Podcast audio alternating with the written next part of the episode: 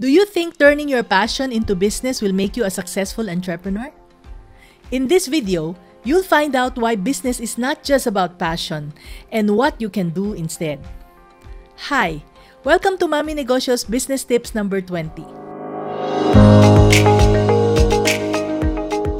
Welcome to the Business Pinoy podcast.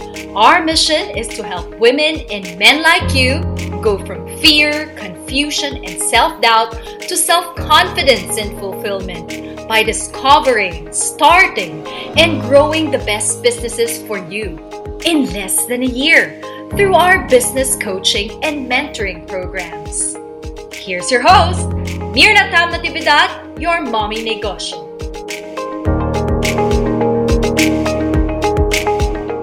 When I ask my mentees what business they want to start, some of them would say this Mommy Negosyo, I want to turn my passion into a successful business. Meet Nelly. She resigned from her work as a call center agent because she wanted to be more hands on with her children. So one day, she shared her thoughts with me. She said, Mommy Negosyo, I miss earning my own keep. I'm thinking of starting a business as a way to earn money on the side. That's wonderful, I said. Have you already thought of uh, what you want to start? So, while I was uh, talking to her and she was brainstorming for ideas, she thought of turning her passion for arts into business. So I asked, Who will be your customers? Oh, I haven't thought of that yet, she answered, scratching her head. You have great talent and you have the passion for it. But that won't be enough, Nelly. What do you mean? she asked, suddenly looking curious. Isn't that what most gurus would say? Mami follow your passion? Yes, your passion will give you an idea, but you have to dig deeper to make your business stand out. It's just like what Jeff Bezos said. You know him, right? Yes, I know that he's the founder of Amazon. That's great, I said. What did he say? Well, he said these many words, and I want you to listen carefully, okay? He said, A passion is a gift. I think we all have passions, and you don't get to uh, choose them, they pick you, but you have to be alert to them. You have to be looking for them. And when you find your passion, it's a fantastic gift for you because it gives you direction, it gives you purpose. Uh, you can have a job, or you can have a career, or you can have a calling. And the best thing is to have a calling. And if you find your passion, you'll have that, and all your work won't feel like work to you. Wow, that's a long one, Nelly said. So, what should I do then, Mommy Negosyo? She asked.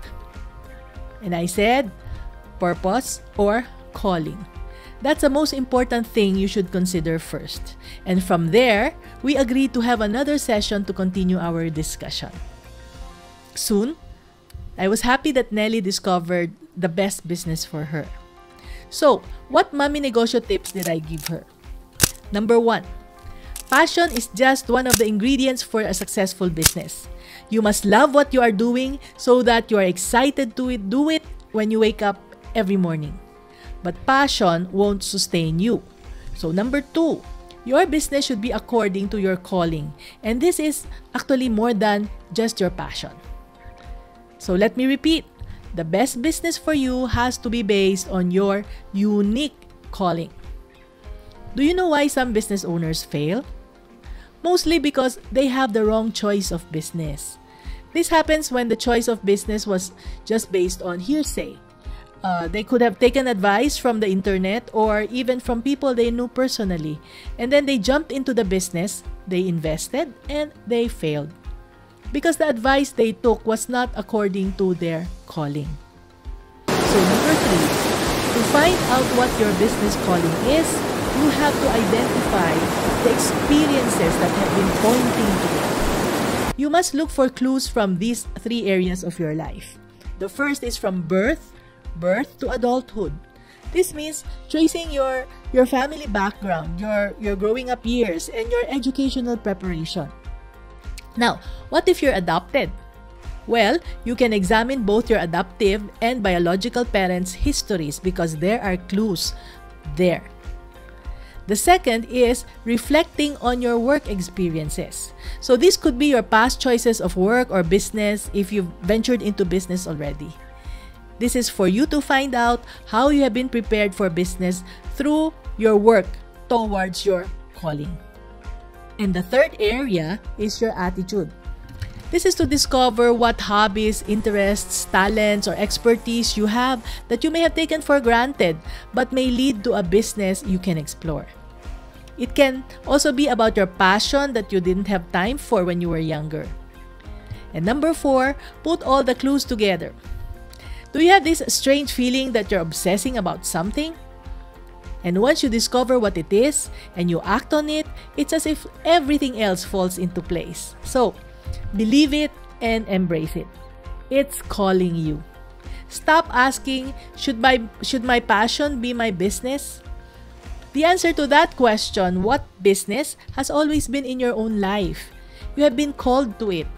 When you're doing something you love and that helps other people solve their problems, then you'll have a level 10 commitment to do it. There. I hope you learned something new today.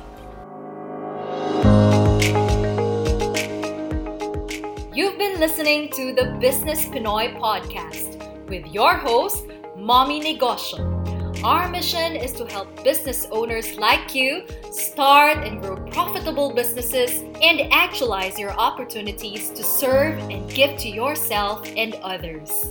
Are you a purpose driven business builder? This is your personal invitation to join our online community, grow through our coaching and mentoring programs and live events. Go to facebook.com slash groups slash purpose driven business builders for all the details. Thanks for joining us.